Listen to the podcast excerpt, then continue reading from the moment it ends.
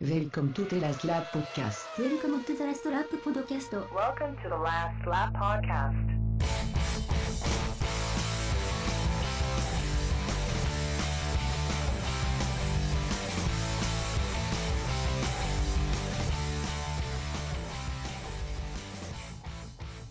Welcome, everybody, to the Last Lap Podcast, the only podcast that probably didn't fall asleep during the Monaco Grand Prix. uh, Yeah. till the last till the last ten minutes anyway. yeah, that's true. Um, I'm your host, Andrew Pearson, and alongside me, as always, is Sean Gray, here to uh, give us your uh, uh, give us your thoughts, give us our thoughts uh, on Formula One, the latest race, news, and everything going on. And well, I'm gonna have to, you know, tease it a little bit, but a little feature at the end of this podcast that we haven't had before, featuring some uh, friends of ours. So uh, keep on listening right to the very end for that. Uh, hopefully you'll enjoy it. Exciting. and it, well, that is exciting. Certainly more exciting than the Grand Prix that we are going to talk about, which really uh, had about uh, one incident in it. Well, two incidents, I guess. Um, but yeah. You know what? I'm not even bothered. I'm still smi- I'm still smiling now. I'm st- not even fussed. Still smiling. I'm sure we probably don't need to go into it in very much detail, but uh, well, Nico Rosberg won the Monaco Grand Prix, and uh, the the way in which it happened was, uh, shall we Was say, it ni- ni- nice clean victory? Was it? Start, start, nice well, start to finish. it was certainly a nice nice clean victory for Nico. Uh, other drivers may say things were not as they really wanted them to be, but uh, I think we'll get into that uh, a little bit later. Um, now, the Monaco Grand Prix, we know it can be processional, don't we? Really, it's that's almost not the point. The, the the general point is that it's difficult. So, therefore, the the chances of any mistake being punished harshly kind of makes up for the fact that there's probably not going to be all that much overtaking unless there's a real differential between the cars. I think we all know that, don't we? Really, we accept it. It's Yep, it's the true. it's the price you pay for uh, such a unique circuit, and um, U- unique's the word I used. I was explaining it to to Jennifer, and because I was trying, I was like, oh, "Do you want to watch it with me?" Like trying to get her involved, and she's not really that fussed for it. But I was like, "If you're going to watch one, watch Monaco because you know it's at least unique, you know." And she she, she watched a little bit of it, but I like the, the word unique was the word I used to describe it. But you're you're right. You're, you you know what you're getting. You, you know you know what you're getting yourself into. But that's kind of it's okay. It's the one track of the year that gets a pass for that kind of thing, isn't it? Absolutely. Um, so let's uh, let's have a chat about um, a little bit about qualifying, um, only because there's a, a couple of incidents in it that, that kind of lead on to, to things that happened in the race one way or t'other. Um, the first being Carlos Sainz having to start from the uh, pit lane for missing the weighbridge uh, when he came in from quali. It seems like quite a harsh penalty, but I don't know there's not really another way around it, is there? Because you're one of those essentially, ones, it's a bit like saying, "Oh, I didn't hear you call me in for the anti-doping urine test." It, you know, by the time you've gone back and then done it, it's too late. You, you can't prove that when they wanted to call you in, you definitely weren't. So the only thing they can do is pretty much exclude you from qualifying. So mm, there you go. It's, it's and it's the same in, in you know athletics and, and other other sports. If you miss the doping test, they, they take that as if you failed the doping test, Yeah. basically. So uh, yeah, it's one of those ones that you know ninety nine percent of the time it's harsh because everything's innocent, but it's almost you have to do it make it so harsh because the one percent of the time where someone's at it, you know. So uh, harsh, but you know everybody knows the rules. It's the rules for everybody. You have to be there. Yeah, I mean, a rookie in his rookie season, he's going to make some silly mistakes like that. They all pretty much do something silly at, at, at some point. Um, the other probably um, biggest story from Quali was how poor the Williams were. Oh yeah, very. But th- they've been poor at Monaco for a couple of seasons now. This isn't a new thing. Uh, admittedly, I don't think anybody expected them to be quite that poor. I mean, it was pretty, pretty. You know, the worst Williams performance certainly in the Mercedes uh, engined era. Uh, but they d- the, car has always been since since they've had the Mercedes engine a car that favours the, the long straights and the, the, the, the high top speeds, difficult to pass in a straight line, that kind of thing. So I think they I think they kind of expected to be like I say, maybe not that far down, but they were always going to have a tough tough weekend. So, how would we pl- how would we play this Grand Prix if we if we we're reviewing it? Well, you can't really start at who won it because it's the only thing that's worth talking about it. it's the biggest thing of the week, of the weekend. So I think actually what we'll do is we'll kind of do a a, reverse grid really. Let's start with the back and we'll work our way forward because I think that pretty much tells the tale of the Grand Prix, to, so to speak. Um, obviously, in in the last two uh, finishing places were the two Manors. Um, interesting though, for the first time, um, Roberto Merhi finished ahead of Will Stevens That's the first. Is that the first time he's he's finished? since they both, since they've ever raced on the track at the same time. Yes. I like. I, I quite like Will. Uh, he seemed to have a little bit of talent. I think he was getting the most out of that car that has that was physically possible. Maybe not this weekend, obviously, but so far this season. But uh, yeah, you know, he's he's clearly, despite Merhi getting the better of him here, he, I think Will's clearly the more talented of the two. I don't think uh, he can be too downhearted about being outdone here. No, and I think you know Monaco can pretty much be the the great leveler in terms of um, yeah. you know the difference between skill and you know the the the twists and turns and ups and downs that that race can have. So yeah, I think I agree with you there that maybe it's not a uh, not a great sign of things, but it's still uh, nice for Roberto to uh, at least be able to finish ahead of his teammate in at least one race this season. It's always a bit it's always a bit terrible when one of the teammates is so utterly, um, you know, above above their teammate. It must be quite cripplingly uh, sort of painful to, to always finish second to your teammate. So uh, good for him. Um, 15th place, Felipe Massa, a lap down. Um, and the last of the lapped cars. Uh, a bit of an eventful race, to be fair. It's not all his fault, realistically. He um, had an excursion with somebody. I am I right in saying um, Pastor Maldonado? Well, I think it- Maldonado retired after five laps. There was was it a first lap? It was the was a first lap contact. Between yeah. them, He um, I think Massa pitted almost immediately. he had to change his nose, uh, which took forever for some reason. Um, somebody had obviously super glued on the Williams nose this time and not just relied on the nuts and bolts because it took forever to get it off. Um, and at, at that point, realistically, that was his race over because he rejoined a lap down and and yeah, then that stayed there the whole entire anything, race. yeah. You just can't. You're not like on maybe a different circuit. He might have been able to do something, unlap himself, maybe get even get some points even. But a circuit like Monaco, you might as well have just retired the car for all the difference it was going to make. No, It's not, it's not like Monaco is going to give him good testing data or anything, is it? So, No. I mean, just might, he might as well have just went, retired that car and went for lunch or something for all the good it was going to do. But fair play, he battled on. No, no. I guess. I guess there's always that never know. You you never know if you're the lucky car that gets out before the safety car, and then you unlap yourself, and, and then it's, That's true, yeah. it's a thing, isn't it? I guess. Um, to compound Williams' weekend, um, Valtteri Bottas finished 14th, um, some 45 seconds behind um, the the leaders. Um, I don't really remember him having any particular incidents. I just think it was just he. That's where he qualified, and therefore that's exactly where he stayed.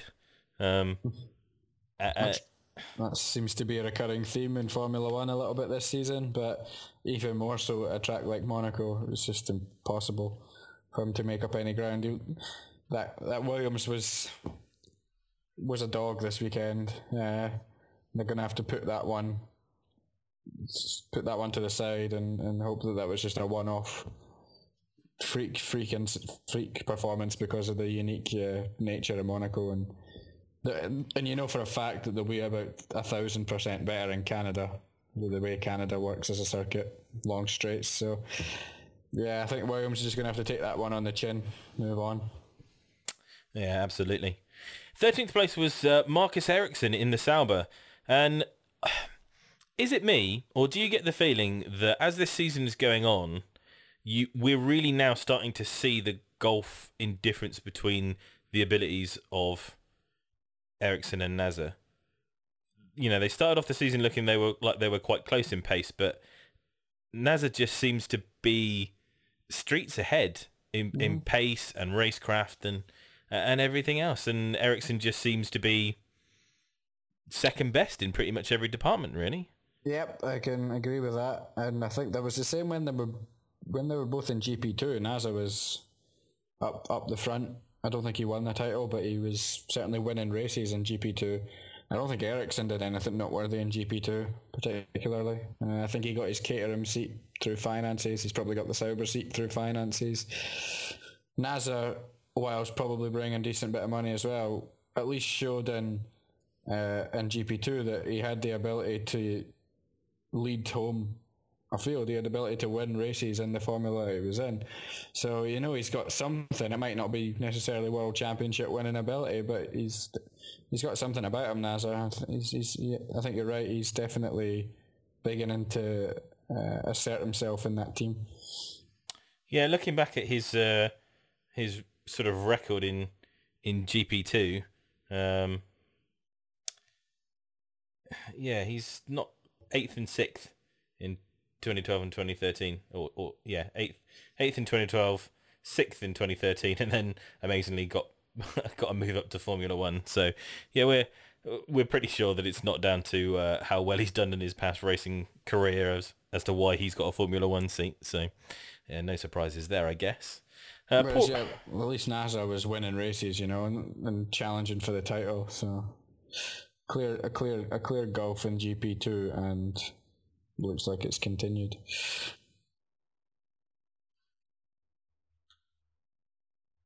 So after Ericsson comes Romain Grosjean. Um,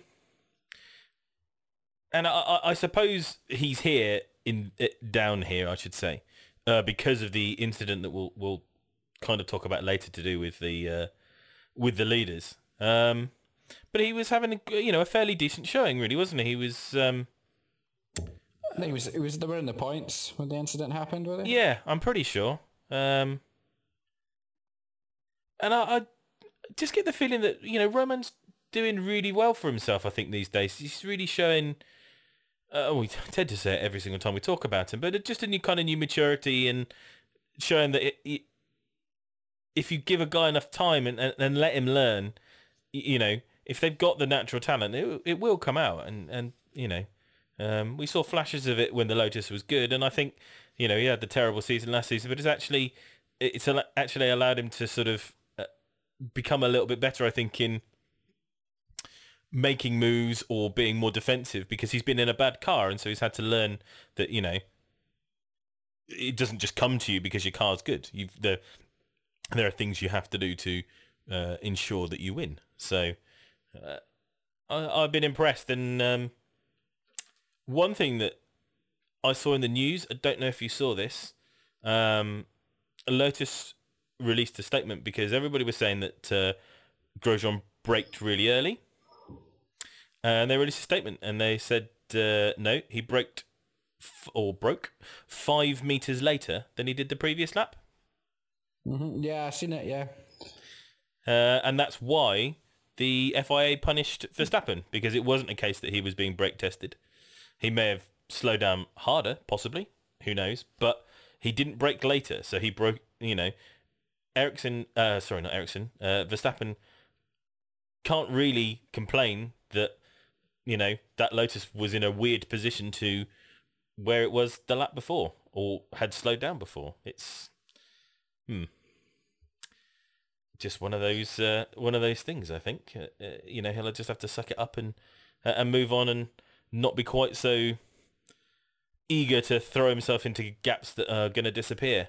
Um, he's rather gotten away with it in the last couple of races and had you know Brundle et al. fawning over him, they saying were, they were really singing his praises, weren't they? yeah, uh, and I think this rather shows that you know sometimes if you put in Dan Dare um, all or nothing moves, you get all of it. but when you get nothing, it's fairly spectacular, and you know you end up looking like a bit of a numpty as far as I'm concerned. Anyway. Yeah, it was his fault as far as I'm concerned as well. So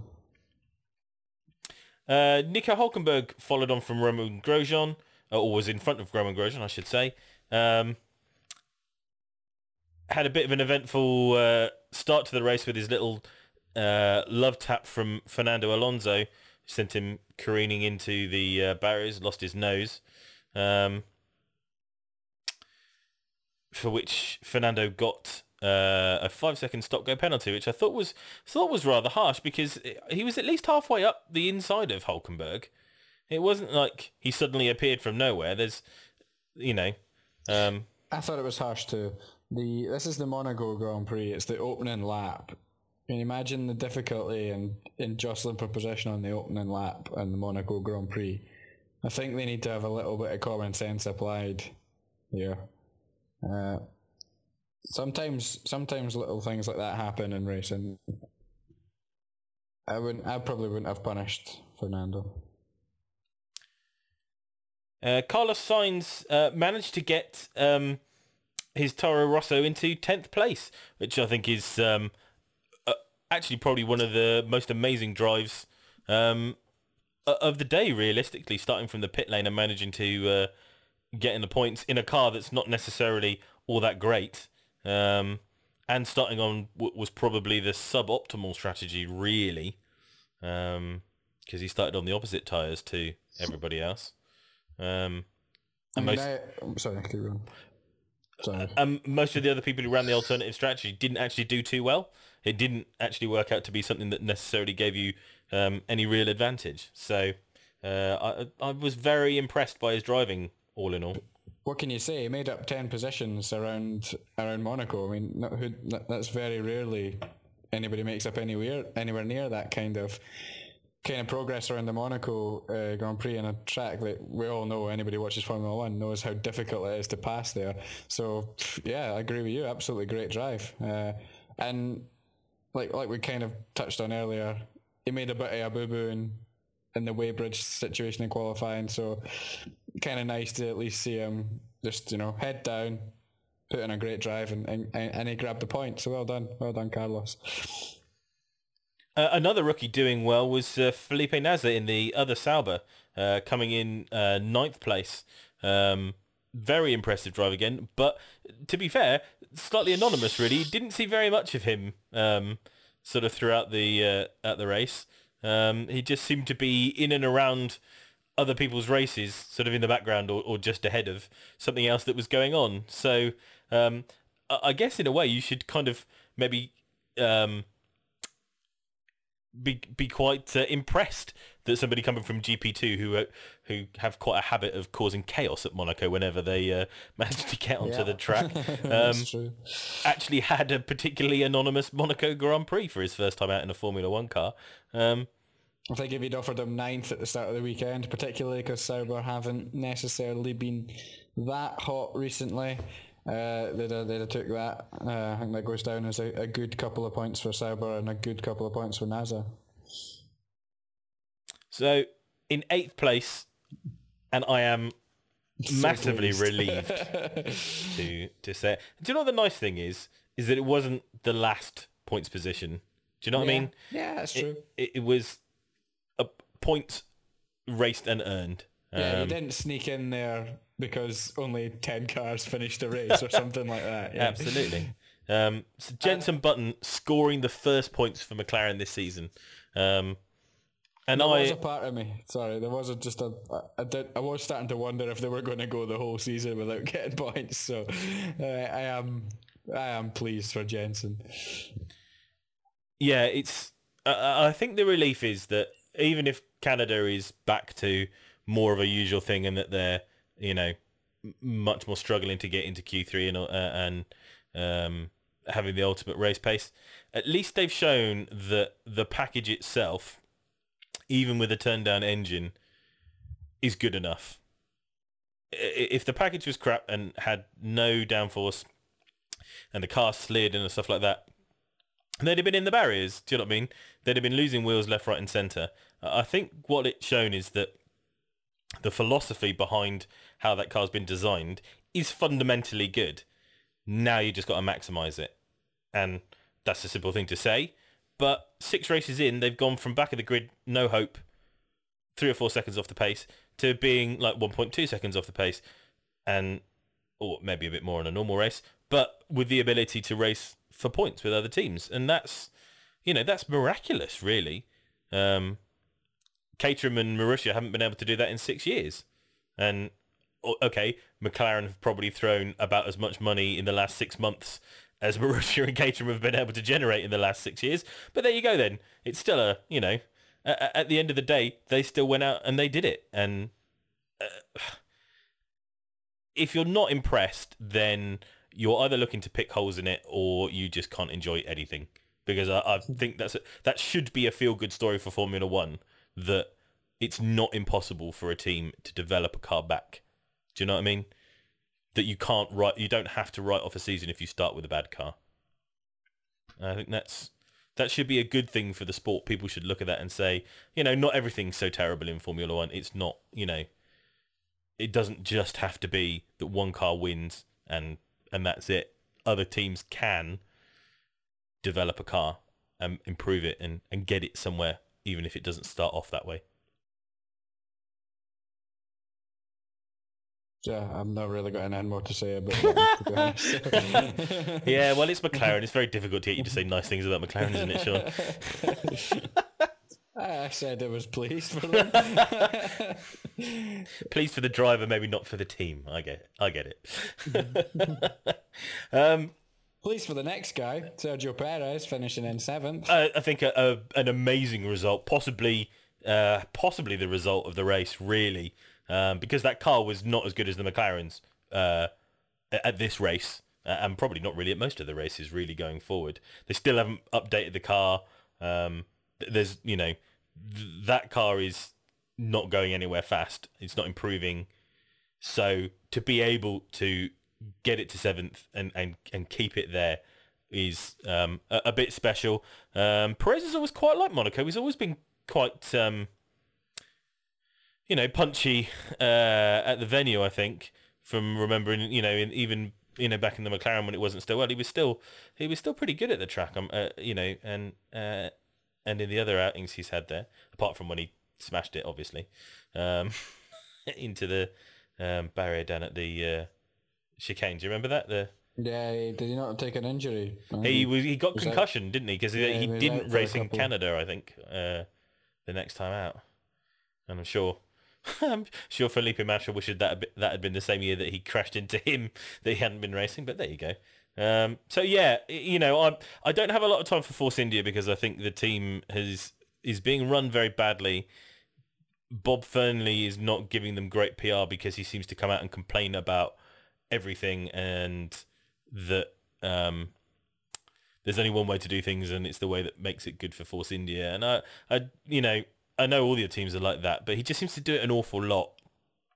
Um, and like I said, I don't think VJ's necessarily doing the greatest job in keeping that team running financially well. Um, I think they're very lucky that they've got Perez in the car who brings a lot of money from, um, I was going to say Tex-Mex, but it's not, is it? It's Telmex, I think, is the the Mexican telephone people. Tex-Mex is something completely different. That's the uh, that's the dips, isn't it, that you buy Just from fr- Tesco's?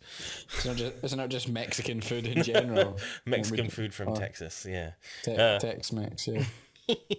Um, so yeah, I, I'm I'm pleased for the driver to have um, shown stuff because and especially because Hulkenberg had kind of been doing a lot better than him recently. Um, Yeah, I like. Perez. I like Perez. I'm glad to see he had a good weekend, and he qualified it well as well. You know, he qualified in seventh, so it wasn't just you know that he'd gotten gotten punchy in the race and snuck a few positions of that. He obviously had some decent pace as well to put the car there in qualifying.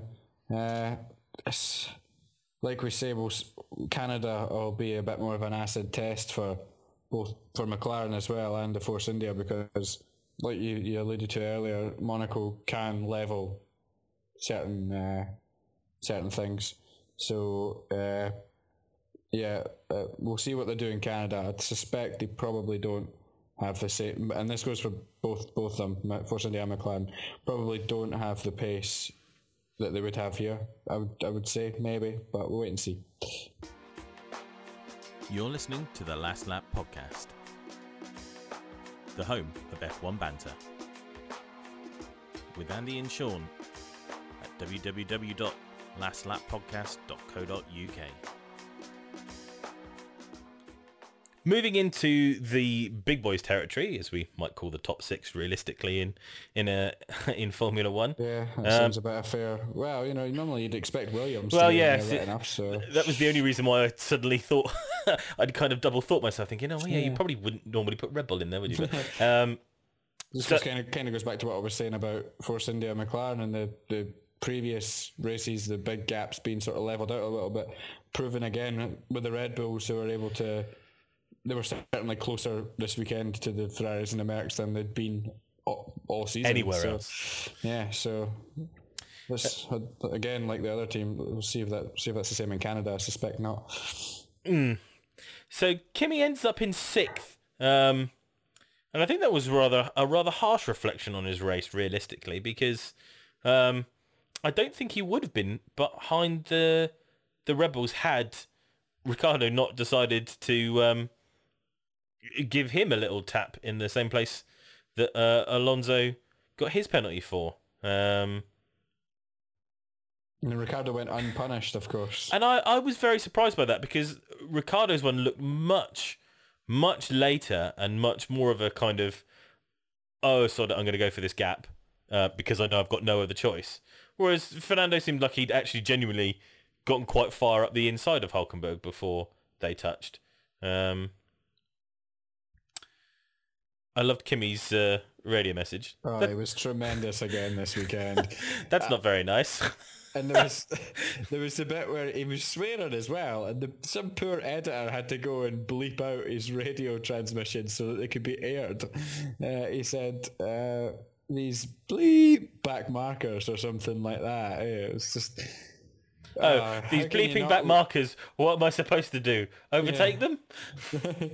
it's phenomenal. Like I just I, the amount of money at a charity auction I would bid for a pint with that man is uh, astronomical. Yeah. I really did. I really did like. That wasn't very nice. That's how they should fund. That's a great idea. That's how they should fund Manor and these backmarker teams. Auction stuff off to fans like us who would probably cobble together every penny we've ever had for dinner with Kimi Räikkönen. You know, it's genius. I've just solved Formula One's financial crisis. a, beers with Kimi. a lap in. You could do a lap in the two-seater car. You could do, you know, get into do the grid walk with Martin Brundle one weekend. Loads of different things you could. Guys could bid and have you know it all goes to the charity. The charity being Manor. Oh, make a Brilliant wish. idea. I've just nailed it. That's it. but yeah, Kimi Räikkönen, what a man! Just a different, different class of down to earth. Like just you, you, the difference between like him and without wanting to go too into too much, Lewis Hamilton or somebody is just astronomical for me. No, absolutely. Um, so ahead of Kimi, then came uh, Daniel Ricciardo. a bit of a funny thing going on because it only really played out in the last uh, the last laps after the uh, incident, um, where he was um, behind Danny Kvyat, but on much fresher tyres, having um,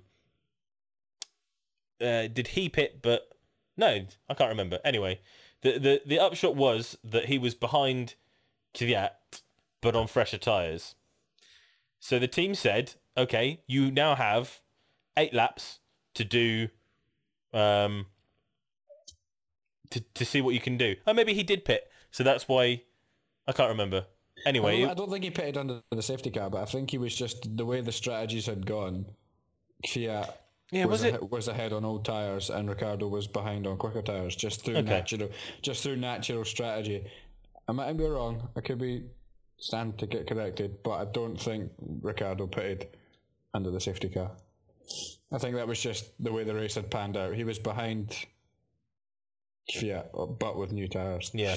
So they ordered Kvyat to let Ricciardo through, but on the proviso that if um, Ricciardo didn't make up another place, so basically couldn't go from fourth to third, then he had to give the place back. This is really interesting, I, I thought thought. that was really a really cool move by Red Bull, to be perfectly honest. Uh, And I think it shows a mark of Daniel Ricciardo fair, that he yeah. actually did. Yeah, Because I can vaguely imagine a Sebastian Vettel, or Vettel, sorry. just that's, just just staying in front. Yeah, yeah, would have just gone, uh, well, I'm here now. Let's see if he can overtake me. This this might be this might be the first time in Red Bull history that everybody's come out of it looking well. Everybody's gone, team orders, they actually you've got- work. You've got Christian Horner coming out looking good for, or whoever decided to make the call, but I assume it was Horner. He's the man at the top, coming out looking good because it's quite a fair thing to do between the drivers. You've got Danny Ricciardo coming out looking good um, because he's given the place back, and you've got Danny Kvyat looking good because he's Finished had a great drive. That's probably the best drive of his career. Yeah. Yeah. So. Every, positive, positive, positive for the Red Bull team. Not very often that happens. No, no, not at all. Ah, well, that covers sixth to fourth. Now, now, now, now, the incident, as it will henceforth be known as the incident. Hmm. So Max Verstappen careens through the back of uh, Romain Grosjean, crashes Which into. was the best crash I've seen in a while. Like, and that says more about how little crashes we get these days. Well, you don't. You very rarely get big crashes like that between the cars. People go off the road or something happens and they have a crash. It's actually fairly unusual to see a big crash where the cars have touched like that. I think, uh, unless it's a, a turn one incident, uh, you know, first turn um, kind of incident. So, uh, yeah, a bit of an odd one and a, a nasty one for Max because he went into that barrier very hard. Um, at least Yeah, Grosjean was just- able to break, but That'll certainly, you know, it's like, okay, you're 17, the honeymoon period's over, welcome to Formula One. Yes. 200 miles an hour straight into Sainte Devote, you know. but yeah, uh, it, was, it was a good one in a, in a you know, in, in a funny sense of the word good. But Well, he yes, wa- he walked away, so at the end of the day, you can say, "Ooh, good crash." It's only when they don't get to walk away that you've got to be a little bit more uh, circumspect about uh, saying it. But so the safety car comes out. Well, it doesn't. The virtual safety car Oh, That's comes true. out. Fair enough. For about half a minute, I think, and then they just they just called it a real safety car, didn't they? I think it did. Um, they either did one lap or like a lap and a half. I think it wasn't out for very long at all. So they obviously must have done it and then gone. Ooh, uh, actually, it's going to take a lot more um, work to get that Toro Rosso out of the uh, out of the barrier, um, and then changed it from a virtual safety car to a safety car. Now, for those who are maybe kind of not aware um, about uh, what the difference between a virtual safety car and a safety car is. A virtual safety car means that the cars slow down to a delta on their lap times, so they have to follow a, you know a prescribed speed basically, and the gaps between the cars must be maintained. So if you're 21 seconds ahead in first, the person in second can't you know can't do um, you know, sort of massive sectors to try and catch up time whilst being slightly slow in other ones to maintain a delta between the sections. So, you know, you could go faster in a, a longer section and then slower in another section so that, you know, your overall delta is low, is this is correct, but um, you don't take so much of the penalty. And in fact, you're actually keeping up, catching up with somebody who does an average speed through all of them. Um, but with a safety car, you have to maintain a certain delta, but you you have to ca- you're allowed to catch up to the safety car. So you can actually go quicker under a real safety car than you can under the virtual safety car, in essence. Um, and that seems to be, I think, at the crux of why it um, why it ended up being such a problem. Because originally, when Lewis went into the pits, realistically, was 21 seconds ahead. So he should, give or take, have come out much closer to Rosberg, but he really didn't. Um, and that's where it gets into the realm of, well, whose fault was it? Now, I put it on our Twitter, so hopefully people have seen this. If not, you can pop onto our Twitter and take a look. Um, it's a link to an, uh, an article from um, f1fanatic.co.uk um, and it's the actual radio message um, between Lewis and Pete Bonnington, his race engineer. Uh, have you seen this?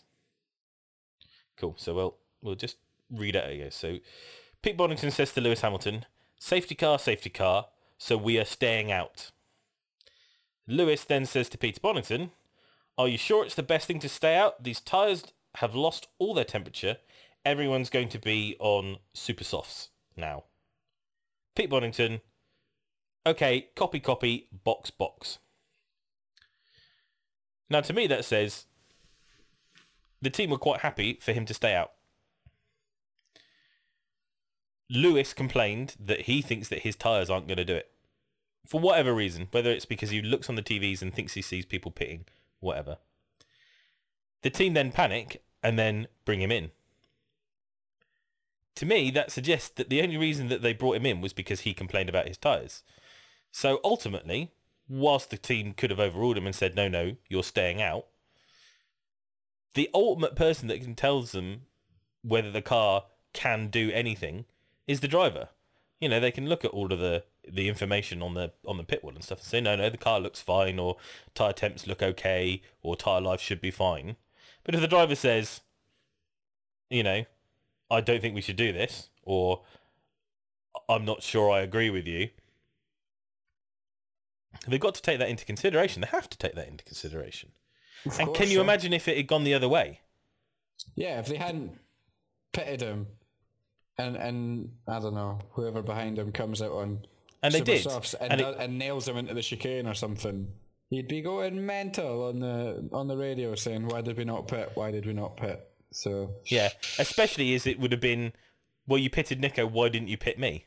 yeah, So at the end of the day, he got the what he got the decision because he was first, uh, and they thought they could get away with it. As it turns out, they couldn't get away with it, but they only tried to get away with it because Lewis said he didn't think that they'd um, that staying out would work because of the tires. Everybody has to take a share of the blame here. Like I don't, I don't think you can just blame the team. You can't just blame Lewis. You can't just blame the engineer. You can't just blame the guy on the wheels. You can't just blame everybody, anybody. It's a team game at the end of the day, and you, you win and lose together. So you're right. Lewis has to take blame because he's ultimately said the tires are whatever cold or worn, and the team have to take blame because they've got they've got all the information at their disposal with regards to sector times and gaps to who's behind and and things like that. So they they should be in a position to make the best call. So yeah, we could. I'm sure we could sit and um and ah for, for hours about it, but at the end of the day, it's a team game, and I think they all, the driver right through the team, they all got it wrong.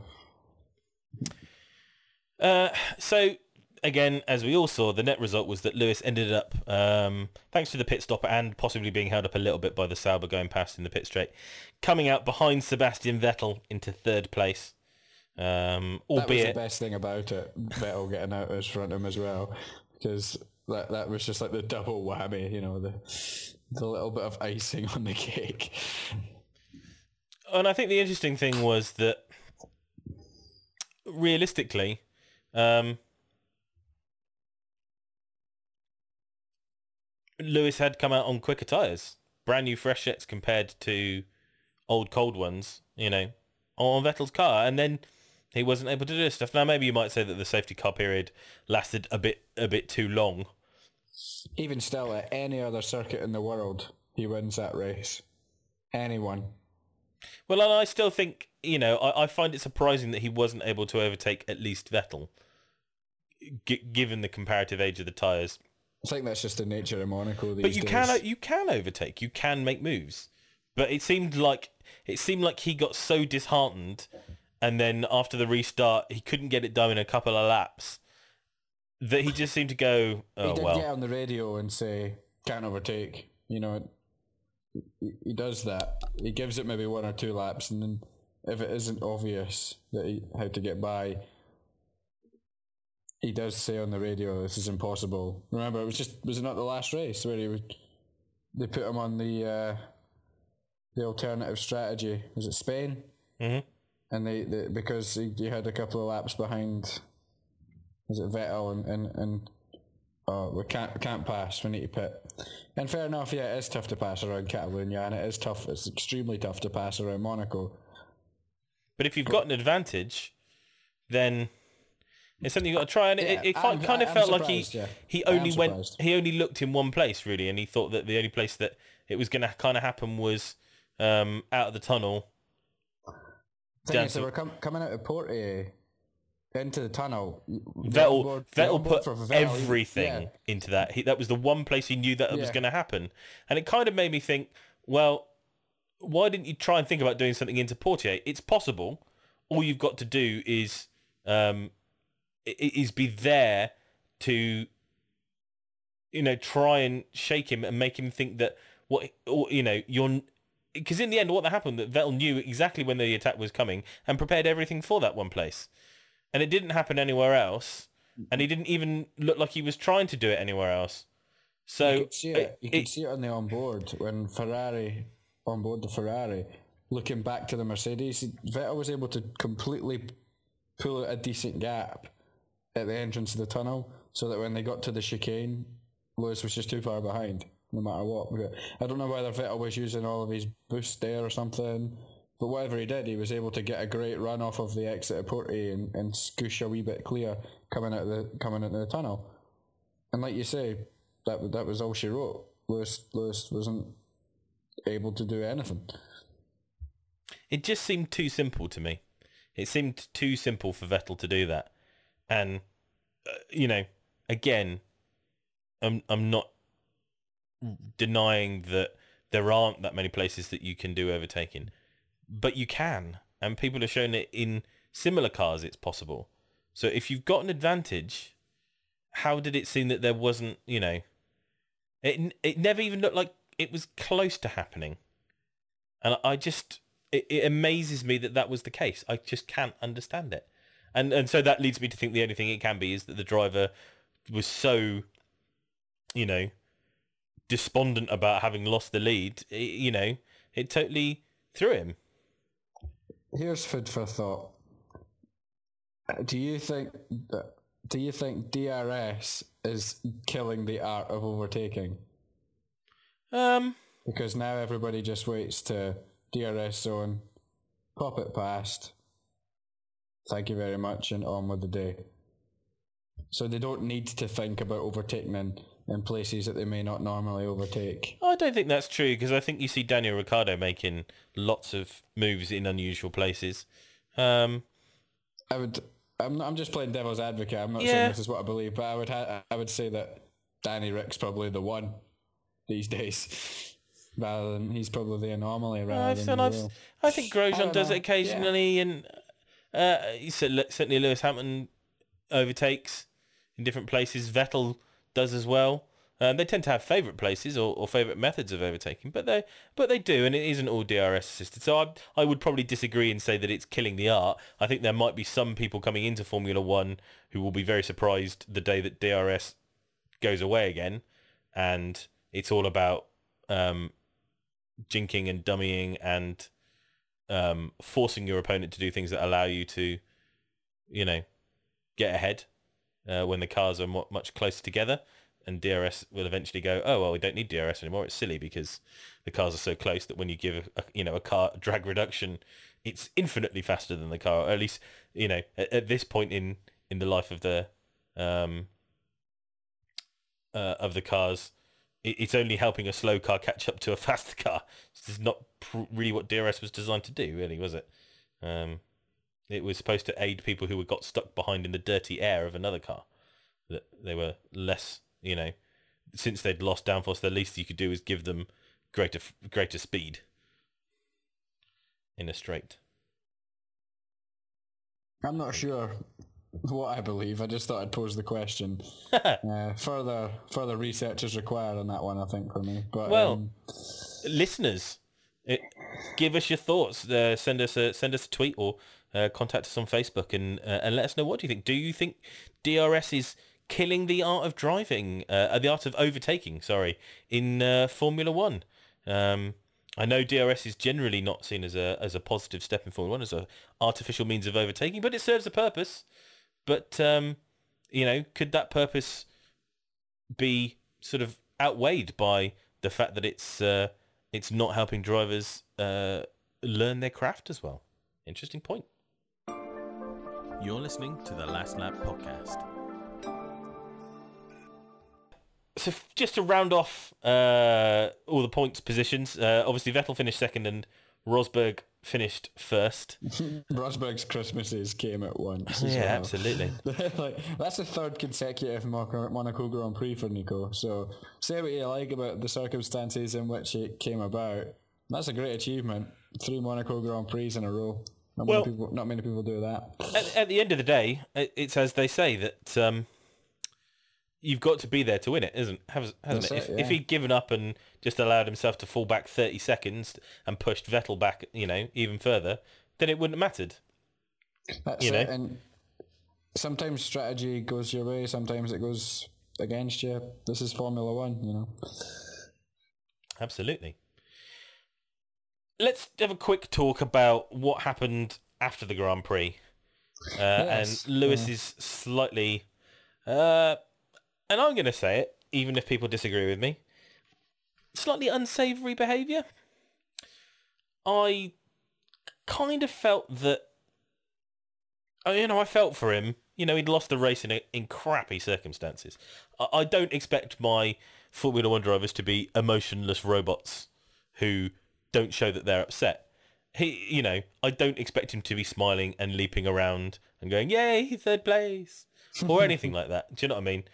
In the same way that I didn't expect Mark Webber to be doing the same thing after Multi Twenty One, um, or Nico Rosberg to be jumping around going, "Yay, Mercedes won the drivers cons- the drivers championship and the drivers cha- uh, uh, the constructors champion and the drivers championship this year." I didn't win it, but yay for Lewis and yay for Mercedes after he, you know, disastrously c- couldn't score any points in uh, uh, in Singapore. Do you know what I mean? It, it's not.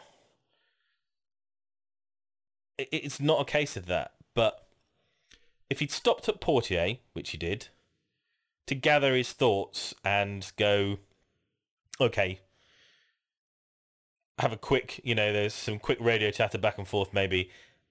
You know, once once he's had that moment uh, you know, and, and have the chat with the pit wall and, and whatever it is. As a professional sports person, sometimes you you do just have to suck it up, don't you?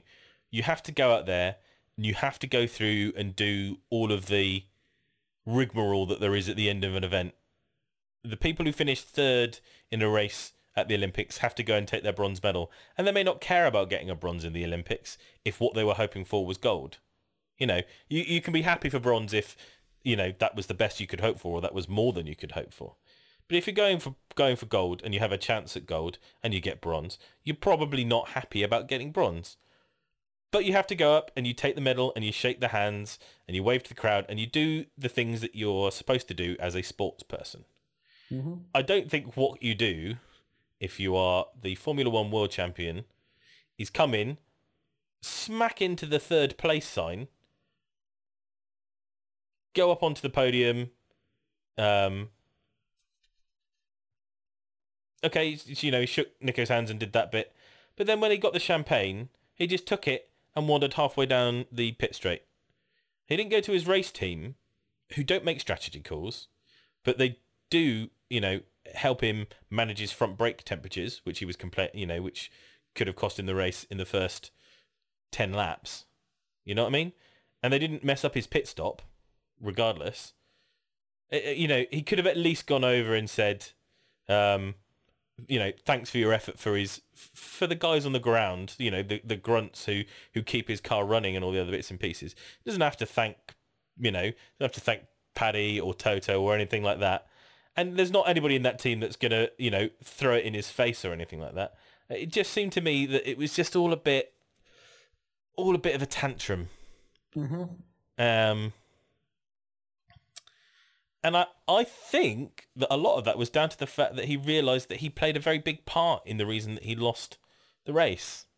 Um, Do you think it was as much of a he's beating himself up and, and berating himself in his mind rather than I think so. I think there was rather that than being angry with the team sort of thing. there, there was that to it. But then again, you know, everybody makes mistakes, and you you are in the public eye, and uh, I don't think for somebody being paid the amount of money that they're getting paid in a high profile sport, doing what they love, and all the other bits that go is that, that there it's unfair for there to be an expectation that you are a gracious winner and a gracious loser, and that you purport yourself in a, in a way that that shows that whilst winning is everything, and that you are trying your hardest every time to go out and win, that when it doesn't go your way, you don't, you know, you don't spit the dummy, and that, and that but that goes for everybody. Anybody who's in that situation, you, you know, get through the bits that are all, are all public, go back to the motorhome, and then have a kick off. I don't care what you say in private. I don't care if you then swear at Toto and Paddy and Pete Bonnington or any or any of those things and have a good kick off and get it out of your system. But just for the audience, the fans, the young kids who are watching and see, you know, are, are watching real heroes. And uh, uh, you know, I don't say that lightly. Uh, uh, motor racing is damn dangerous, um, and they are taking their life into their hands for our entertainment. Uh, and I appreciate all of that bit. But there there are other things to being a professional sportsman than just being good at what you do. Do, do you know what I mean? Absolutely. Yeah. So- and it's the same for like you say, it's not just a Formula One thing, it's every sport, you know. Look at fo- football, for example. If a team just team gets relegated in the last day of the season, they still have to come out and face the music and the press and stuff. So no one likes losing. You're right when you say that they have to be a gracious loser as well as a gracious winner. Um, and I and I think he's still. Uh, let's give him his due because uh, you know I have my opinions on the man, but I, I want to be fair as well. After the race and after they did all of that, he seemed to be in a better position. He he took on the the responsibility of it. It, it seemed that he'd said he he was he came out and said it's you know it was partly my call or I was partly at fault for it. Uh, and then it just kind of, and that just made me just think, well, if you could have just taken a been that bit more pragmatic about it when you came in, I think everybody would have actually respected you more if you just went, you know, obviously I'm gutted, but these things happen. Um, and it just means in Canada I'll be more prepared to make sure I'm even farther ahead so this kind of thing can't even happen. Bosh. Done. And everybody goes, wow, what a mentally strong, great competitor that guy is. Instead of there being these questions about his temperament and, you know, and all this kind of sort of thing. You're listening to the Last Lap podcast, the home of F1 banter, with Andy and Sean at www.lastlappodcast.co.uk.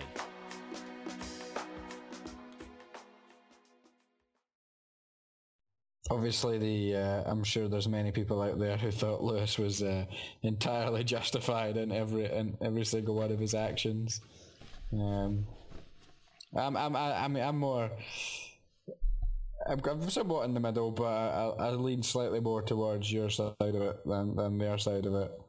Uh, he does definitely. He should. He probably should have should have reined it in a little bit, especially when he had the interview with Brundle.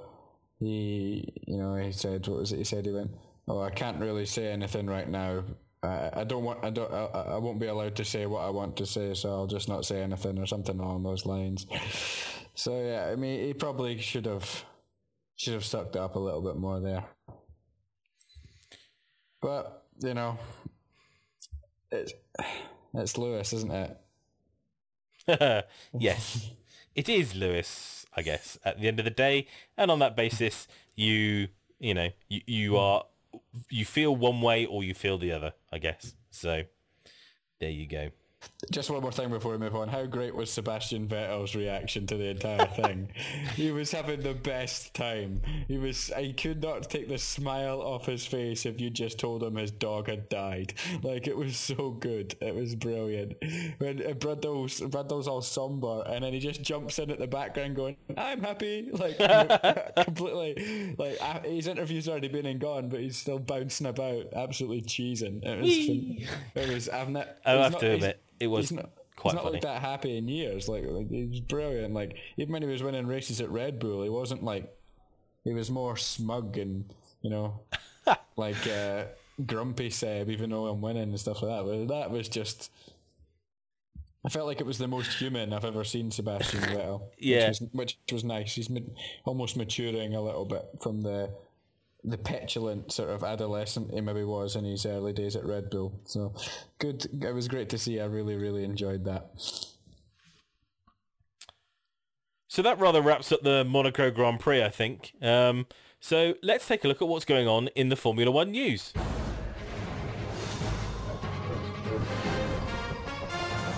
The Final Lap Podcast.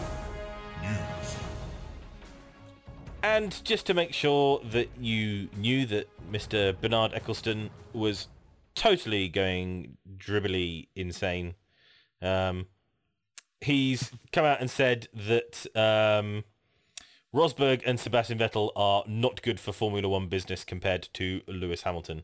Uh, pointing out that uh, Lewis going to all these red carpet events and bits and pieces and hanging around with celebrities uh, is somehow promoting Formula One. Quite how it's promoting Formula One, I don't really know because there's nobody who watches E Entertainment or reads Heat goes, hmm, Lewis Hamilton, he's wearing a nice suit.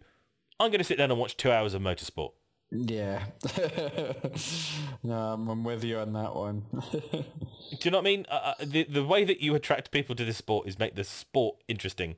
Racing has got to be interesting, and then people will gravitate towards the drivers that they like and the teams that they like, and that's what will keep them in the sport. Do you know what I mean? It, it's even if there are people now watching Formula One solely because of Lewis Hamilton. And and I mean literally they could not care anything about it. They probably wouldn't even watch a race, but they are interested in seeing where he finishes and talking about him and nothing else other than Lewis Hamilton. How old is he now? Is he 32? Something like, Yes. I think. Something like that. I'm not 100% sure, to be honest. He's about that. He's what, maybe probably five years more left in Formula One, give or take. If he if he bothers, He's 30, so... is he thirty? Okay, so yeah, probably a, um probably five or six years then, give or take, because usually about thirty six is about as long as most most drivers bother to go. Sometimes they go a bit longer, but um you know, it, it, let let's say that thirty six seems like a reasonable age for most Formula One drivers to think to to consider coming out of the sport. What's Formula One going to do then? Is it suddenly going to die because Lewis Hamilton isn't the champion anymore? Right, exactly. What What's the business based on? You know, whoever has the most Twitter followers, because social media is the absolute pinnacle of everything. Despite the fact that Bernie said that he didn't think that Formula One should even have a Twitter account. Huh? What? Just, just go away, Bernie. You just get further and further from having any idea about how the modern world works every time you open your mouth. And it's just beyond, really beyond me. I mean, what what do you say? it's like Bernie Ecclestone says something insane, newsflash kind of thing. just it's just like uh, again, like yeah, he's completely he's completely wrong. By the way, like like like like I needed to point that out. Like, but yeah, I mean. Just because Sebastian Vettel and Nico Rosberg don't plaster their private life all over wherever celebrity private life gets plastered these days. I don't know, magazines, the Sun. That doesn't mean what's good. Like you said, what's good for Formula One is good drivers racing each other. The personalities is like at the bottom of the totem pole, and even then, I factor that you know just as many people who like Lewis's personality probably dislike his personality as well. So uh, I just don't know what to say about it. Well, I mean, there isn't really, is there? It's kind of you just you're just waiting for the time that he has to give up the reins, and hoping that whoever replaces him, you know, What is it with these crazy dictators running Ah. sports? Like it's like, can we not just have some sensibilism, please? Like, god damn it! Well, I meant- So- I, I sent out a tweet before we went on air. Actually, uh, oh no, I didn't. Sorry, um, something I saw on Facebook actually. Say uh, somebody said, "Ah, in what what kind of sport could some tin pot dictator rule sport uh, for an indefinite period of time?" And then there was a picture of Bernie Ecclestone and went, "Oh." and I said, "Well, it's worse for FIFA because they keep on voting Blatter in. At least, know. at least Bernie bought his dictatorship. It is his." It's like just they're both in their mid to late eighties as well. Like, give it up, guys. Move on. Let someone else take over. How long can it continue? Hmm. Not not forever is is my hope, realistically. I'm surprised that he dug had a dig at Vettel as well. I can understand him having a go at Rosberg because clearly Lewis is his favourite, but I thought him and Vettel used to be pretty tight. Well, he, didn't he want he wanted Vettel to marry one of his daughters, didn't he? Yeah, they used to be pretty tight, but Oh, there you go. maybe Vettel turned her down, and that's why he's bitter. yes, you're not the son-in-law now. You gone and have, had a baby with somebody else. That's it. Off the Christmas card list. But Lewis Seb- Lewis is free and single, so Seb and Kimi seem, uh, sorry, Seb and Nico seem a little bit more like towards the Kimi Raikkonen end of the spectrum. If Kimi's at one end and Lewis is at the, uh, the polar opposite end, yeah. Seb and Ki- uh, Seb and Nico kind of slide closer, definitely closer towards the the Kimi Raikkonen mentality, and, and, and I, I know what kind of I know what I think's best for Formula One. That's all I'm saying.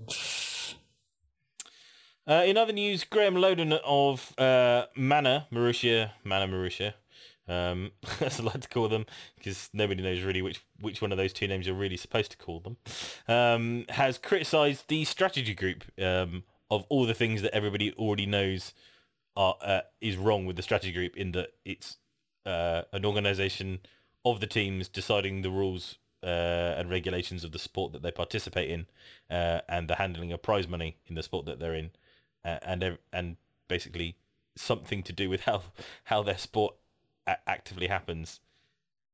Nowhere is that a good idea. There's nowhere where people think it's a good idea that people with a self-interest are given the keys to the asylum. Why does Formula One continue to insist on this strange idea that somehow the teams are going to come good and actually agree on everything that's good for the sport and not just good for their individual teams? Precisely, teams should be told what's happening. Like I know it's an Can- idealistic uh, like view of it because the fact of the matter is Ferrari have a big load of power, Mercedes have a big load of power, but you know you wouldn't you wouldn't get twenty Premier League clubs going. Oh, I think um, we'll just have. We'll have um, ten minutes a half instead of ninety minutes a half or something. I don't know. Well, it would be, it like would be, so- it- it's almost the equivalent to saying um, the Premier League teams all get together and uh, manage to um, push through a rule saying if you've got more than 30,000 seats in a stadium, you automatically start every single game with an extra goal. yeah, exactly. And then all the little teams go, huh. And then, but all the established Premiership teams go, well, we've all got grounds over over 30,000 capacity. And um, there's more of us than you. So It's mind blowing. Yeah, you wouldn't. It just wouldn't let it happen. Or like, if you've got over a thirty thousand seater stadium, the offside rule doesn't count for you, but it does for the other team. It's ridiculous. Ah, The Premier League dictates the rules, or well, FIFA, football, whatever, FA. They dictate the rules, and the teams have to adhere to it, like Yep. it or lump it, and that's the way it should be. But Formula One has long marched to its own its own drum with this kind of thing. well, it, it has been the way it has been for such a long time. It does feel like there's a bit of a It's very unique in its kind of political makeup. Yeah, yeah. It's um, I guess it's from the basis that uh, it, it came from such a sort of team and driver led position really to make it what it was before sort of Bernie came in and took it away from the teams. I guess there's just some lingering thoughts on who should have power in there, but it, you know, it, kind of does need to be taken away from them. You're listening to the Last Lap podcast. F1 for fans by fans. Interestingly, Kevin Magnussen has been out in the press saying that um, Stoffel Vandoorne deserves an F1 seat. Um, in a rare, probably right. well, I was just going to say, in, in a rare showing of a Formula One driver making the case for another driver in Formula One, I think he's pretty much spot on. Um, Vandoorne is absolutely destroying GP2 this season in his second season in GP2 after finishing second in his first season. Um, I, I think this kid is going to be something special. I, I, I just don't think that there's any any doubt now that he's got some special racing in him. Yep, I'm inclined to agree. I've not seen a lot of GP2 this season, nowhere near as much as I should have. But yeah, he looks he looks good. He looks the real deal. He looked really good even last season at times, uh, in his debut GP2 season. Let's be honest, Fernando and uh, Jenson aren't any spring chickens, so Magnussen and Vandoorne are probably the future of a McLaren F1 team. Yeah, uh, you know, and I think that's the thing for both of them really to, to hold on to is that um, I think Jenson's only contracted to 2016. Fernando is 2018. I think didn't he say he had a three-year He's contract? got a three-year deal.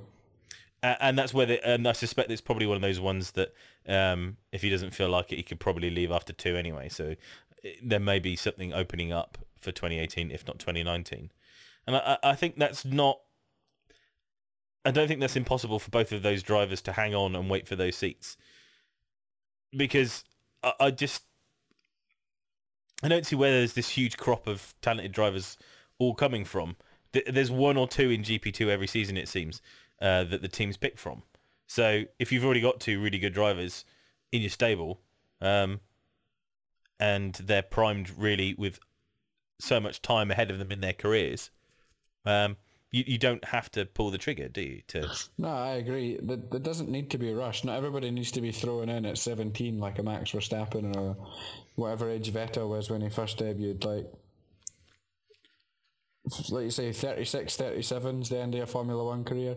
If you don't get in until you're 23, 24, you're still getting a 15 year career. So, Uh, well, exactly. you know, we don't need to rush everything. Uh, I think Mag- I think McLaren did the right thing in keeping Jenson this season over Kevin Magnussen when that was the big hot topic, and I think they'll do the right thing and, and slowly blooding in Stoffel Vandoorne. And it'll probably be for the benefit of both those drivers. Maybe not Magnussen because he's not really doing anything at the moment. He could have done with having a, a formula to drive in this season. Um, but Vandoorne winning the GP2 career, uh, winning GP2 championship this in, in this stage in his career, is probably more beneficial for him than trundling around the back of the grid in a Manor. To me, anyway, you're getting it's it's learning what it's like to win and be a winner. Mm-hmm. and being and being a real Formula One team, I think, where mm-hmm. the expectations on the drivers to be good, give good feedback, and be the complete package is so much higher than in a Marussia, where you know your feedback's fairly meaningless because it- where are they developing the car or what can they really do?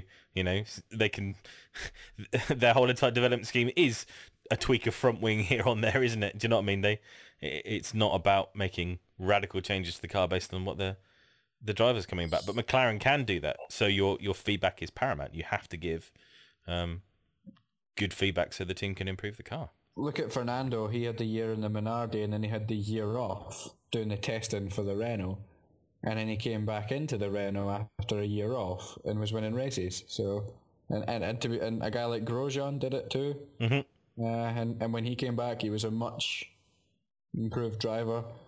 So, I think I think the future's bright for Magnussen, and it's certainly not a bad thing that he's had the year off. Uh, and it's certainly not a bad thing that Vandoorne isn't being rushed. and I guess the thing you'd have to say is, what would Kevin Magnussen be doing for his F1 career in the current McLaren? Yeah, well, exactly. It's not going to showcase his talent. So They're better off with who they've got in the cars because they're more likely to be able to develop it. So. abs- absolutely, he's he's going to reap the benefits of having you know two world champions having developed the car for two to three years before he gets his gets his shot on it. You know, it's they're much more likely to be uh, up at the front racing for wins than they were when even he got his drive in Formula One. You know, it was a bad car he got in the first place. It's nowhere near as bad as it's been this year for them, but still, you know.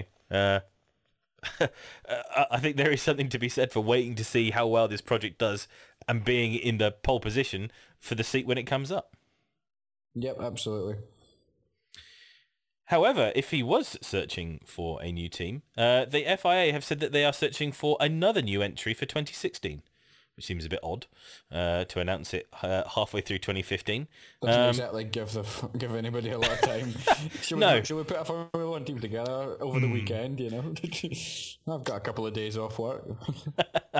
um, I don't think so. So yeah, so the uh, Haas Racing is already coming in. So that's the US team that has pretty much partnered with Ferrari to uh, create an entry. But the uh, FAI are looking to, uh, well, basically they've invited people to apply for um, another spot on the grid. Um, I- just, it seems a bit odd to just go, uh, yeah. Um, people, uh, and this is the best thing, the those interested in joining the Pinnacle of Motorsport have to register that they're interested by the 30th of June. Um, this will be the, you know, sort of end of May that this this was released, and a full proposal required by September 1st. So, yeah, we're going to give you basically three months to try and put together an entire proposal proposal for a brand new Formula One team. Uh, what? Yeah, it seems a bit silly, and I can't see there being any any major interest. If anybody comes out of this, I'll be surprised. At this point, until Haas are on the grid, I'll take it with a pinch of salt. So, although they look to be a little bit more organised than Well, than the previously ill-fated USF1 team, but but you know, I'm just uh, with these new teams. It's almost like we've been burnt before with like HRT and all of this. So even if they do turn up, what are they going to be like? And I'm just very skeptical until they're on the grid and actually showing me what kind of pace they can they can do. So. Yeah, um, I I think at least Haas have gone about the the uh, the sensible thing of saying we're going to buy as much as we can from the other teams and happily admit it. You know, whatever we can buy within the rules, we're buying. There you go. yeah, exactly. Fair enough, mate. you know, good good on you. Um, is there anything else you've noticed in the uh, in the realms of Formula One since Monaco? Uh, not an awful lot. No action over the de Villota crash was. Uh, remember, um, obviously Oh, the, yes. the tragic death of Maria de Villota. I think there was um, an investigation into the incident uh, that I'm not entirely sure of the you know the medical side of it, but she had the bad crash and then she she died sometime later. But I think it was you know sort of she never fully recovered from the from the crash. Well, I didn't. I think she she committed suicide, didn't she? So no, she Didn't was she? she died of like brain neurological something like yeah neurological trauma or something yeah like it was it wasn't suicide i don't think uh, no, no, no, no, no. Ah but here is that she died in october 2013 as a consequence of the neurological injuries she suffered Oh, really? Uh, so but the, the crash was 18 months prior to that so she she you know she survived the crash but she never oh, I she thought never, it was. she never fully recovered from the injuries yeah Oh, yeah. Consequence of the neural she suffered. But yeah, I mean, I guess the point is they've investigated the crash and no action is being taken. So I don't know an awful lot about how the crash actually happened. Uh, but what I read was that the family weren't particularly Well, I'm sure. impressed with that with that outcome. So possibly, possibly more to rumble on. We'll see. Yeah, I mean, she's only she's only thirty three. not not a good situation. No, uh, I I can't. Um...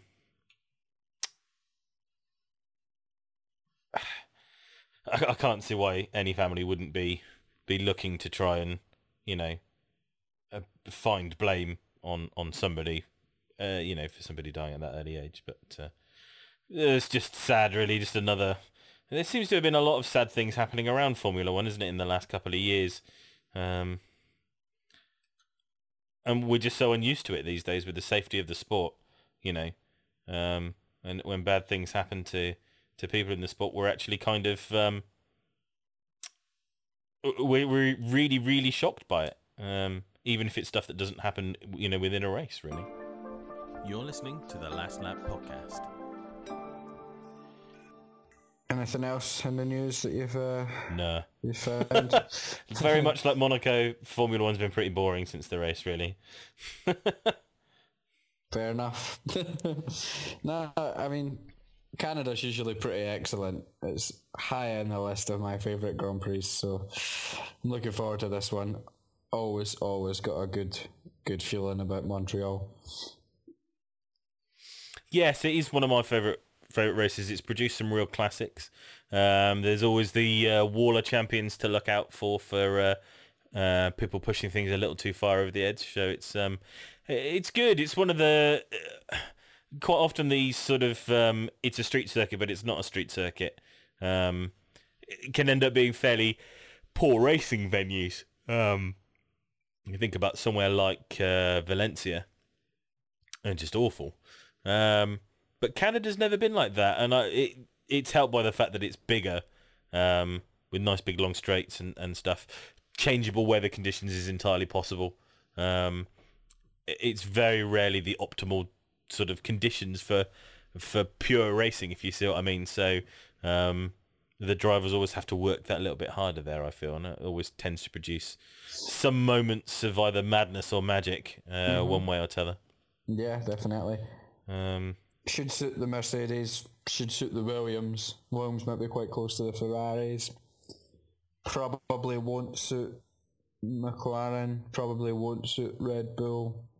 Not sure if it'll suit Ferrari if it is cool as well. They seem to suffer um, a lot Yeah. more when it was colder in um, at Monaco, and then when it was warmer, they were they did much better. Yeah, I'm thinking that Williams should probably be targeting this as one of the Grand Prix they can really get close to Ferrari and, and maybe steal the podium behind the Mercs. And obviously the big question then is how does Lewis bounce back from his breaking, his heartbreaking disappointment of Monaco? Well, he, he Rosberg's won the last two now, so he really you, could do with this one. If Nico takes this one, it's it's well and truly game on in the championship again. Which after the first couple of races of the season, I didn't think we'd we'd get that. Nico looked down and out, and maybe his head wasn't quite recovered from the disappointment of last season, and Lewis was flying high. But that's kind of flipped on its head now after after Monaco. It's Lewis that's mentally being questioned, and Rosberg that's got the momentum. So should be good fun. Yeah, yeah, absolutely. I'm I'm definitely looking forward to it, and I, I kind of hope that there is a, maybe a little bit of rain just to spice things up a little bit, even if it's just Ah, for yeah. for part of the race, because uh, uh, it'd be nice to see. Um, uh, it's always nice to see those those points where the, the drivers are having to react to the track and the uh, conditions and, and traction and stuff. I think it's um, especially in these cars. Um, the- Seems like the traction we've had a really good wet race. You know? yeah, and I, I think that's that, that's part of the problem. Really, is that um, in a lot of other, the only place where the the cars are really particularly weak is kind of traction, isn't it? In terms of wheel spinning and bits and pieces. So um, I, I think that's when you get the best racing out of these cars. Actually, is when you know traction is low. So when it's cold and the tires don't work very well, you get more interesting racing because the cars aren't aren't as good. But when it's hot, the things are stuck to the ground. So um, you know it you you get a lot, a lot less slipping and sliding. I think so. Um, it, it I- you know, I'm not looking for Bernie Sprinkler idea here, but you know, it, it would be good to have a, a race that was a bit more changeable. I was actually quite looking forward when it rained in um, uh, free practice at Monaco that maybe we ha- we might have a partially wet race, which would yeah, I just was thrown hoping so as well. It would have made such a difference. Even though I was ultimately happy with the result, it would have made a big difference to the race itself because it was pretty boring up until the incident. So, never mind. Hopefully, we'll get it in Canada. There is scope for rain in Canada, I think, sometimes this time of year. So, Yeah, absolutely, absolutely. and uh, do you have a prediction? Uh, do you know what? I'm not going to, No. and I just don't, it's because I just don't know. I'm. I don't know. I don't know what mental state Lewis is going to turn up in. I don't know whether the Ferraris will be close or not. Um, the Williams aren't going to be close to the Mercedes, but they'll do better. I just, I don't know. I felt like I've known which way it was going to go, and I, I suppose I could say Lewis and be fairly confident of, of it happening, or I could say Nico and be fairly confident of him at least, you know, one of those two drivers coming in the first two places. But I, I kind of don't want to just say that just because it's the easy thing to say. So I think I'm gonna, I'm just gonna wait and see on this one actually. well, I'm, I think I, mean, I am. I am kind of with you actually. There is more uncertainty for me going into this weekend than I probably felt all season.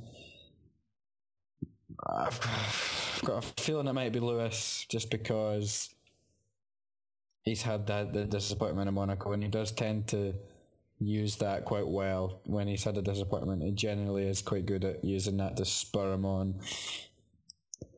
But we'll wait and see. Again, like you, I'm, I'm somewhat reluctant to to nail it too close to the mast. The uh, a more general uh, prediction will be the Williams is to to possibly peg the Ferraris back here. But other than that, we'll see. Okie dokie. Well, I did promise you a special little feature at the end of the podcast.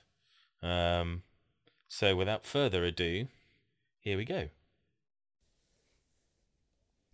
So, for the first time, and possibly the last time, on the Last Lap podcast, we are inviting the crew of the. Uh, is this pronounced BDLM or Bedlam? Bedlam. Bedlam.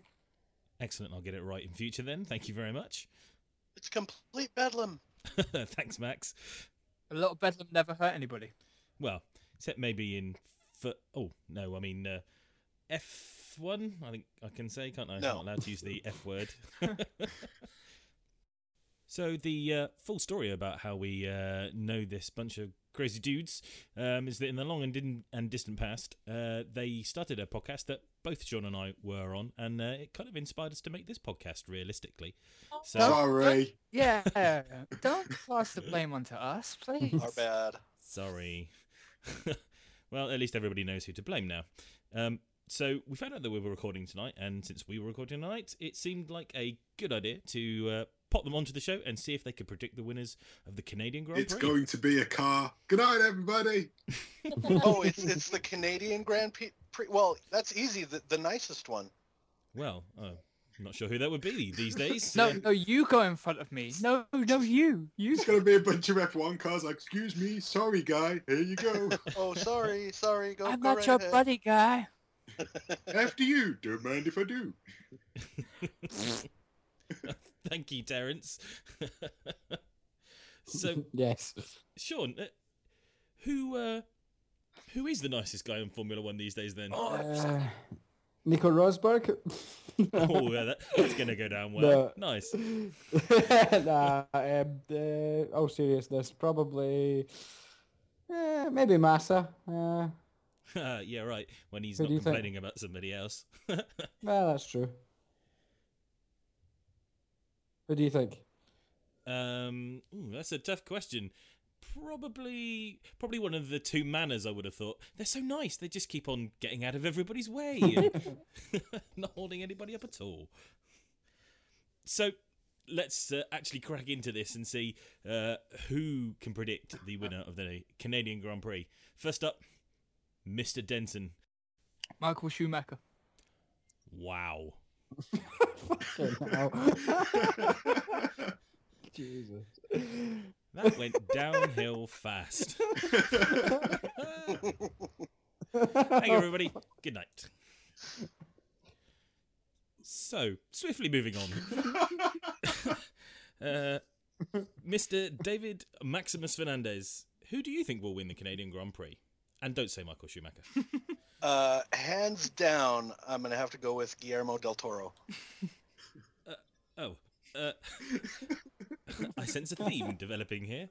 Uh, next up, Becky, no middle name Roberts.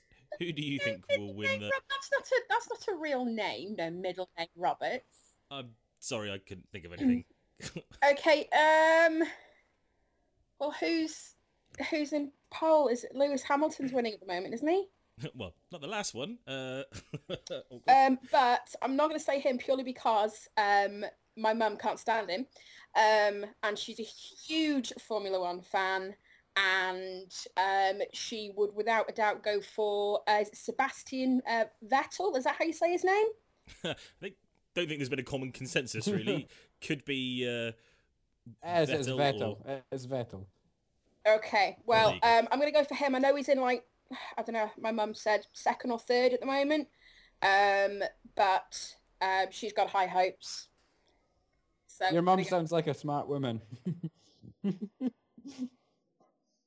Ha-ha! Tricked you. You thought we were dumb?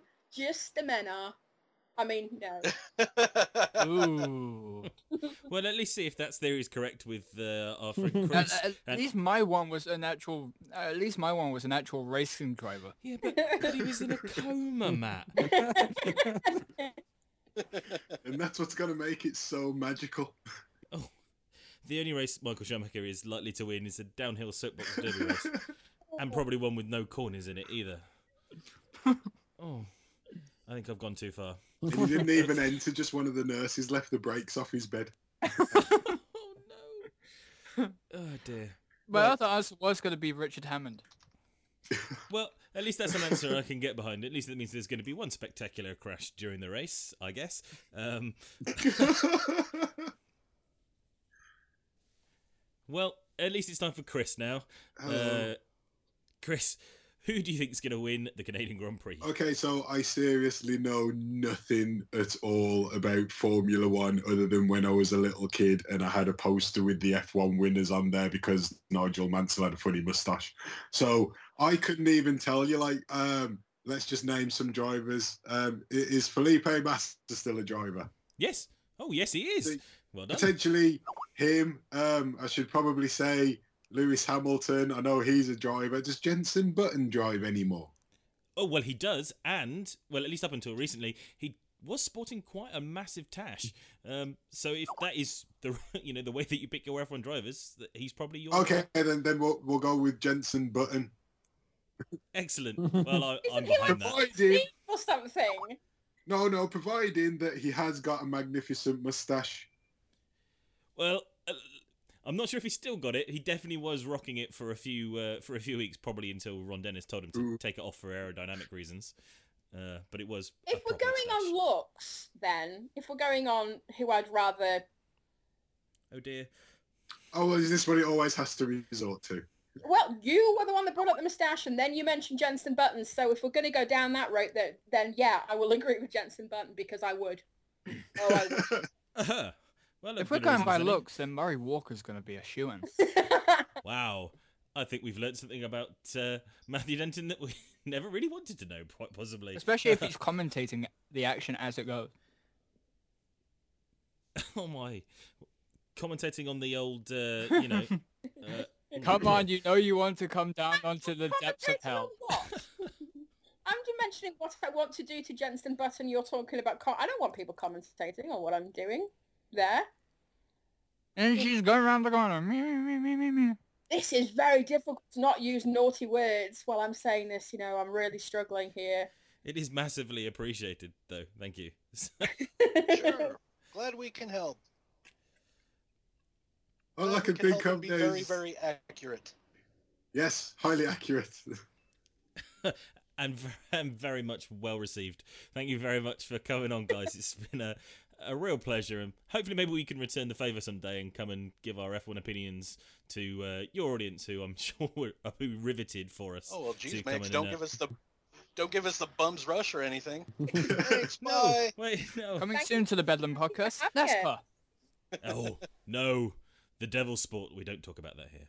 What does the formula in for like? Why is it Formula One? Can you answer that? It's baby formula. Yeah, Formula One was started by uh, SMA. Ah, There is actually a proper answer to that, but it's never going to be as fun as that one. So let's just leave it there. I think we have we have enlightened you somewhat on the. well, I like to think we've all learned a little something here today. I think we really have quite quite what uh, I hesitate to say, but thank you so much for coming on. It's a real pleasure, and uh, yeah, hopefully we'll be able to get you back on sometime soon. Thank you. Thank you for having us. Well, that was the uh, Bedlam podcast, uh, guys. Um, like I like I said, good friends of the uh, the podcast for uh, many a year. Uh, we may try and get those guys on again if we can uh, possibly handle the madness uh, anymore. Um, but I think that is a, a great place to uh, end the podcast this uh, this episode. Um, thank you very much for listening in, guys, as always. Um, please digest the podcast in the many and myriad ways that you can. Uh, subscribe to us on iTunes. Um, subscribe to us on TuneIn. Um, you can always uh, bookmark www uh, lastlapodcast.co.uk um, where we always post our episodes first. You can always uh, stream and download the episodes from. Uh, follow us on Facebook. Just search for uh, the Last Lap Podcast or the Last Lap F1 Podcast, sorry, uh, and then like us on there. Uh, we have uh, been interacting quite a lot with people uh, at the moment on Facebook. Seems to be the place that people actually like to, you know, come in and, and share their thoughts on the ne- an episode or something that's happened in Formula One. Um, so we're busy trying to make sure that there's always content up in there for you guys to enjoy and interact with us on. Um, the other place you can catch us is on Twitter at Last Lap Podcast. Uh, again, we're trying to make sure that we uh, post bits and pieces out there for you guys to enjoy. Um, but you'll always be able to catch the uh, latest episode as soon as it's released. Uh, links will always go up on there. Um, and you can always feel free to contact us. Let us know what you liked about the podcast, didn't like about the podcast, or uh, your thoughts on anything that we talk about. Um, if you'd like to give us a shout out uh, for anything Formula One or uh, or whatever else really crosses your mind, um, possibly things like why did you let those four people onto the podcast? Please let us know what you think about that as well. It'd be nice to hear from you. Uh, you can catch us at our own Twitter handles. I'm at MancleMegs. And I am at Firebolt Willow. And so once again, thank you very much for listening, guys. We will see you next week. See you then. Bye bye. Thank you. Cheers.